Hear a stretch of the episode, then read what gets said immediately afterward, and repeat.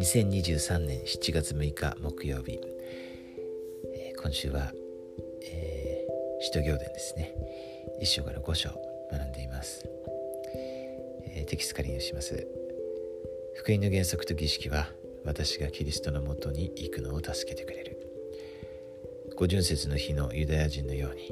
あなたは強く心を刺されるように感じたことがありますか？あなたは後悔するようなことをしてしまったのかもしれませんし、ただ生き方を変えたいと思っているだけなのかもしれません。そのように感じる時には何をするべきなのでしょうか。ユダヤ人に対するペテルの助言が使徒2章の38節にあります。使徒2章37、47節の記録を読み、福音の第一の原則と儀式、信仰を悔い改めバプテスマ聖霊の賜物あるいは時々キリストの教義と呼ばれるものがこの回収者たちにどのような影響を与えたかに注目してください。あなたがすでにバプテスマを受けて聖霊の賜物を授かっている場合引き続きどのようにしてキリストの教義を実践していきますか？次のデール G 連絡の長老の言葉についてよく考えてください。完全なものになるためには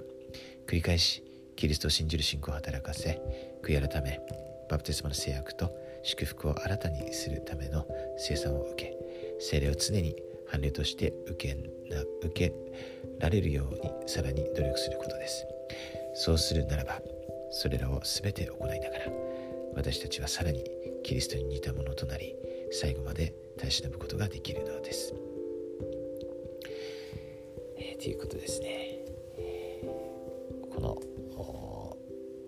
ペンテコステ五巡節の日のですね、えー、すごいこの絵もありましたけどね。3,000人の人々がこう回収してパプテスマを受けるというですね。本当に私はあのこの絵初めて見た時になんかこの伏線になった時に起こる あのなんか絵なのかなってこう思ったんですけどああの昔の話なんだっていうのを知ってですねびっくりした記憶がありますけど、えー、こういうですね。まあ、今も実際こういうその奇跡がこう全世界でですね起こっているわけですけれども。そして私たちの生活の中でもやはりこういう奇跡がこう必要ですよね。あの自分自身に対してですね、まあ、もちろんあの他の人たちもそうなんですけれども、ー、こう改心していく、えー、家庭の中でこういうえ刺さるようなですね強くこう心を刺されるような経験というのが聖霊としてですね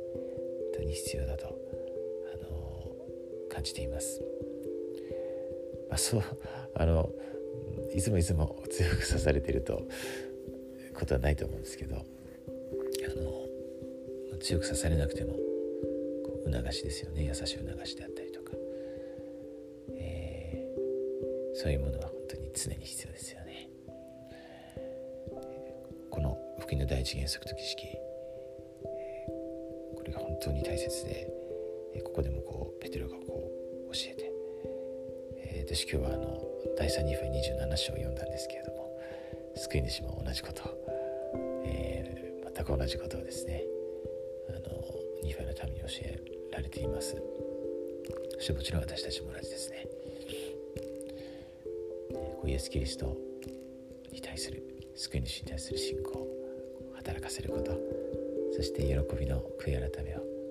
日々行うこと。そのことが本当に大切です。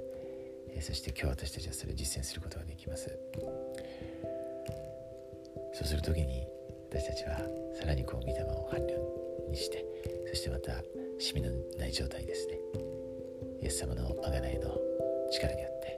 その血によって私たちの心も清めることができます。そしてさらに大きな喜びやまた祝福を受けてまたそれを分かち合うことができますね。この福音は真実です。天のお父様は生きておられて私たちのことを本当に深く愛しておられます。なぜなら私たちが彼の息子であり娘だからです。イエス・キリスト様は今も生きておられて私たちの救い主贖い主です。彼の贖いの力によって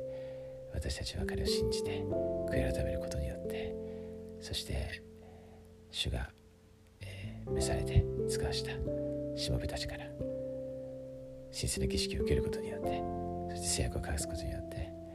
罪の許しを受けそして、えー、聖霊をいただくことができます。そのことを心から明かしします。イエス・キリスト様の皆によって。アーメン。